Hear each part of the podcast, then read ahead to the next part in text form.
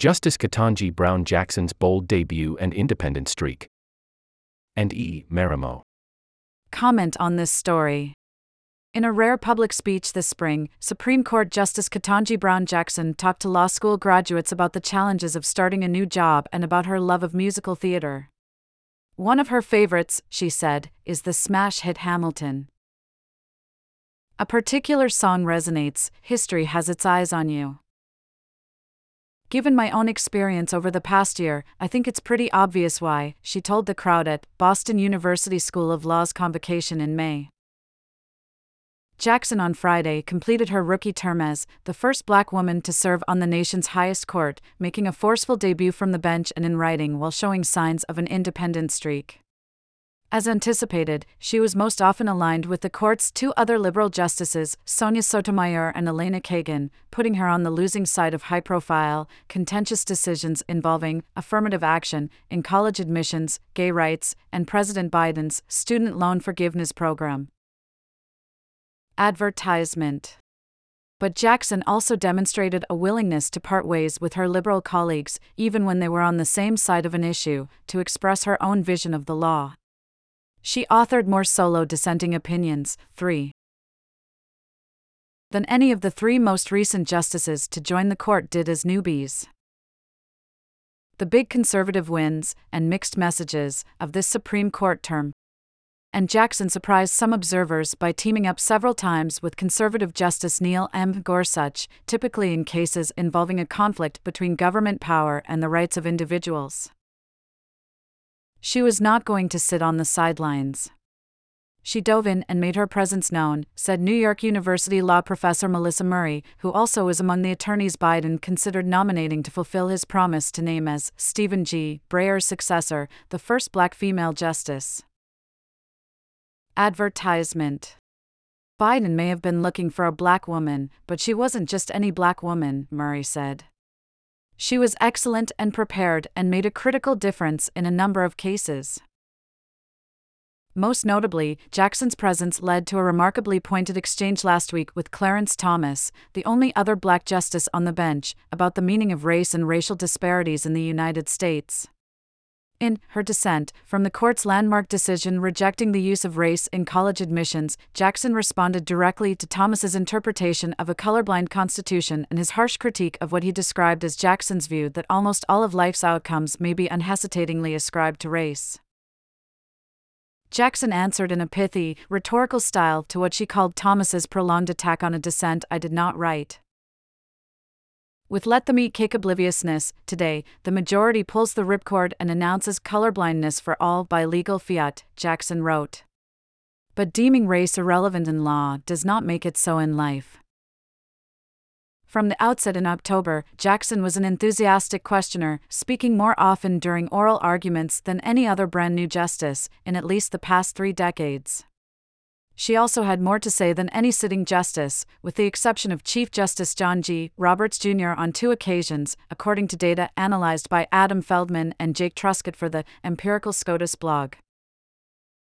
Advertisement Jackson, 52, joined the bench after years of running her own courtroom as a federal district judge in Washington, pumping out orders and opinions.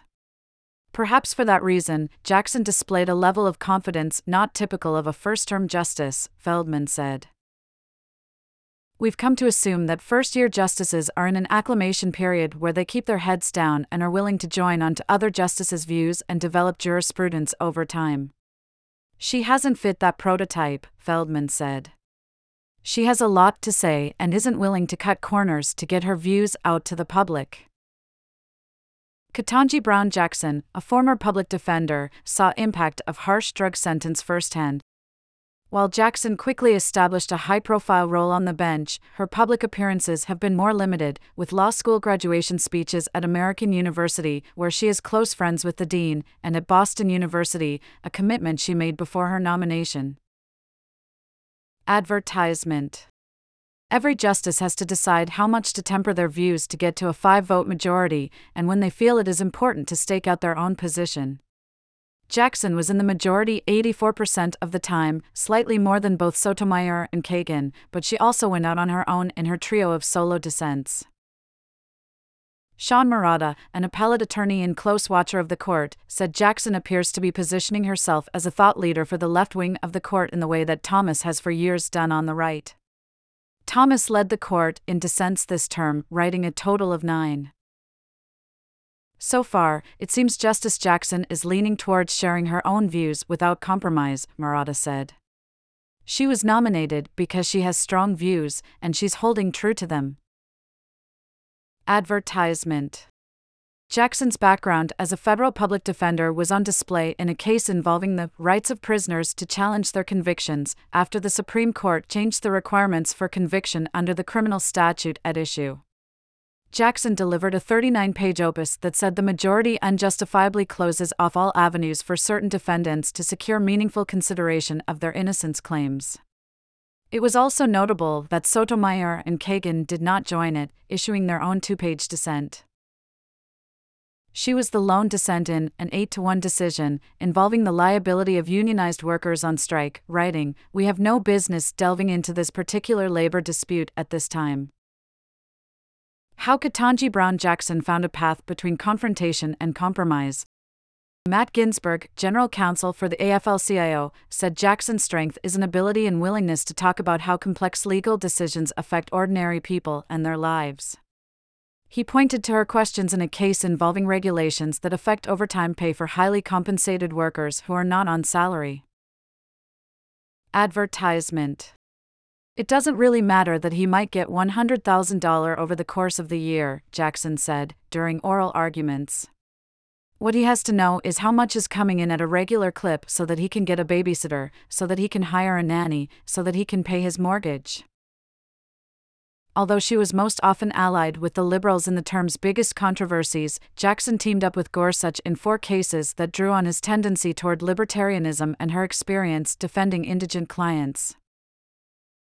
Jackson joined Gorsuch's concurrence, for instance, when the court sided with a woman who said the government unfairly profited when it seized and sold her property for more than she owed in taxes. The pair said they would have gone further than the majority to also find that the excessive fines levied on the woman probably violated the Constitution.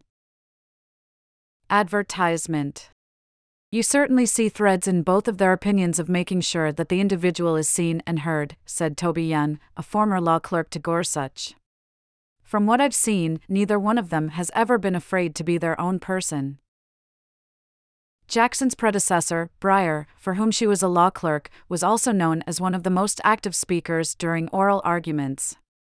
But Jackson's questions were less whimsical and more pointed than Breyer's, and she brought a different view, particularly to issues involving race.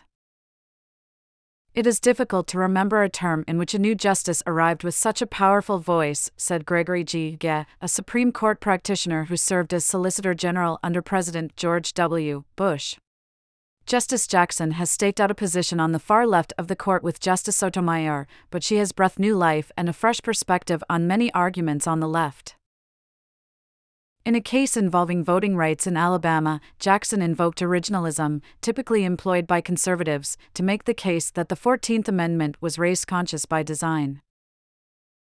Advertisement during oral arguments in the affirmative action case, Jackson used a memorable hypothetical, asking whether it would be fair and legal to allow a white student to write about multiple past generations of his family who attended a particular college, but not to consider the race of a black applicant who might write about how his enslaved ancestors were barred from admission to the school to demand that colleges ignore race in today's admissions practices, and thus disregard the fact that racial disparities may have mattered for where some applicants find themselves today, is not only an affront to the dignity of those students for whom race matters, she wrote.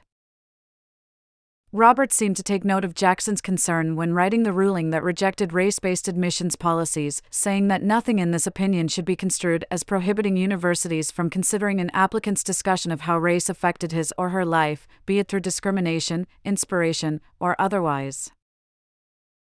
Robert Barnes contributed to this report. Loading